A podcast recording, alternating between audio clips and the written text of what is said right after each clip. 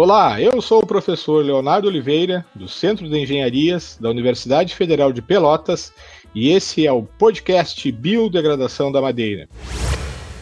Professor Fontes, dando continuidade aí à nossa conversa, uh, poderia elencar aí as principais diferenças entre os cupins de madeira seca e os cupins subterrâneos Sim, professor Leonardo. Os cupins subterrâneos, eles transitam amplamente pelo meio ambiente, então tem um papel ecossistêmico geral. Né? Eles são capazes de transitar pelo solo, pelas madeiras, de percorrer longa distância. Enquanto que os cupins de madeira seca, eles se instalam dentro de uma peça de madeira e vivem restritos a essa peça. Então eles não interagem com o solo, né? eles não transitam pelo solo. A única interação que eles fazem externa às peças nas quais eles vivem é na época da reprodução, em que os alados saem e revoam para colonizar outras peças. Professor Fontes, e, e, quais seriam as principais formas aí de controle aos cupins, né? Já que, que é um problema que, que muito frequente, né? Muito comum nas residências, enfim. O que a gente poderia recomendar aí como forma de controle para eles? Bom, aqui eu presumo que você esteja se referindo principalmente à madeira já trabalhada, instalada nas residências, e não à madeira dos, no, nas árvores de reflorestamento, né? Isso, isso, na madeira na sua condição de uso mesmo. Na sua condição de uso, exatamente. Primeiro ponto é fazer um bom diagnóstico. A gente tem que ter certeza de qual grupo de espécie que está causando problema. Se for um cupim de madeira seca, a gente vai abordar as peças de madeira. Se for um cupim subterrâneo, um cupim arborícola, nós vamos ter que abordar uh, a colônia, que nem sempre está instalada dentro da, da peça de madeira, ela pode estar em um outro local, em uma cavidade, oculta no solo, pode ser oriunda da área externa de uma árvore, por exemplo. Então, um bom diagnóstico é sempre o primeiro passo. Sempre há tempo para se fazer um bom diagnóstico. Porque quando a gente percebe o problema, geralmente ele já está ali presente há meses ou às vezes há anos até. Né? Então, no, é, um, um, bom diagnóstico, né? ainda que leve alguns dias ou algumas semanas para a gente fazer, sempre compensa. Porque se a gente tratar de maneira errada, a gente pode dispersar a infestação, ou seja, piorar o problema, é, ou pode fazer uma ação de controle exagerada e com um custo muito alto, né? então é desnecessário. Ah, então, o primeiro passo é sempre um bom diagnóstico. Reconhecer o que é um cupim de madeira seca, é um cupim subterrâneo, é um cupim arborícola. Aí a gente vai implementar as medidas de controle.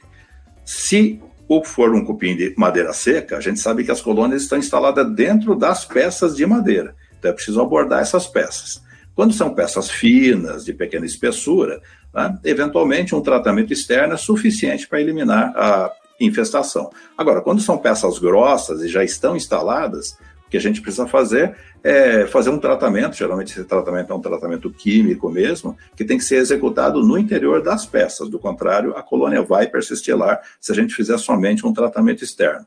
Um erro comum né, que existe, é, além de não fazer um bom diagnóstico, é tratar peças de madeira que estão recobertas por sujidade.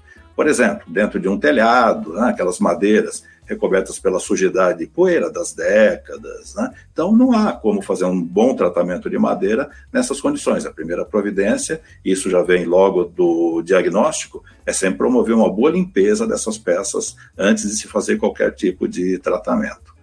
Uh, quando a gente tem cupins subterrâneos ou cupins arborícolas, né, é preciso a gente agir naqueles fatores que uh, atraem o cupim, principalmente umidade. Então, eliminar as fontes de umidade, umidade, é, infiltração de água pluvial em telhados, infiltração ascendente a partir do, do solo, a própria água de drenagem em terrenos mais inclinados também pode resultar em um ambiente muito úmido que favorece a instalação das colônias de, de cupim, e é, abordar as cavidades fechadas, que por sua natureza sempre acumulam umidade no ar também e favorece a instalação de colônias de cupim. Ah, ótimo, professor Fontes. Acho que ficou bem, bem claro aí. Bom, professor, então com isso nós estamos encerrando esse podcast. Mais uma vez, lhe agradeço aí pela sua participação, foi uma contribuição valiosa aqui para os nossos podcasts. Posso só fazer um pequeno complemento? É que as pessoas claro, têm claro. a ideia de que o tratamento contra cupins é sempre um tratamento estritamente químico. Né? O que eu quero deixar claro é que não é. A gente tem que sempre fazer o diagnóstico, um diagnóstico ambiental, e abordar aquelas situações que atraem o cupim. Né? O nosso papel, quando a gente faz o tratamento de uma infestação por cupim, é sempre dificultar a vida do cupim. Então, se eu não eliminar os fatores que atraem o cupim, evidentemente a infestação vai se perpetuar, independentemente de quanto produto químico se aplique ali. Certo, ótimo, ótimo a sua complementação também, professor Fontes.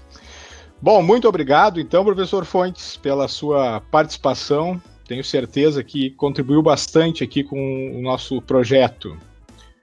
Obrigado, professor Leonardo. E a gente tem também algum material online disponível na Biblioteca Digital Internet Archive, né?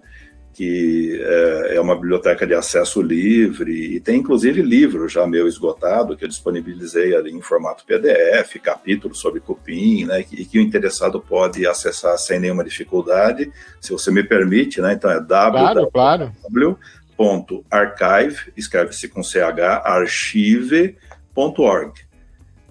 Tá, então disponível, pode-se baixar o material em PDF, né, usar livremente. Ótimo, ótimo, professor Fontes. Mas muito, muito obrigado e mais ainda por essa dica também. Bom, com isso, então, estamos encerrando mais um episódio do nosso podcast sobre biodegradação da madeira. Maiores informações no site do Laboratório de Biodegradação da Madeira da Universidade Federal de Pelotas, wp.ufpel.edu.br barra LBM. Muito obrigado e até a próxima!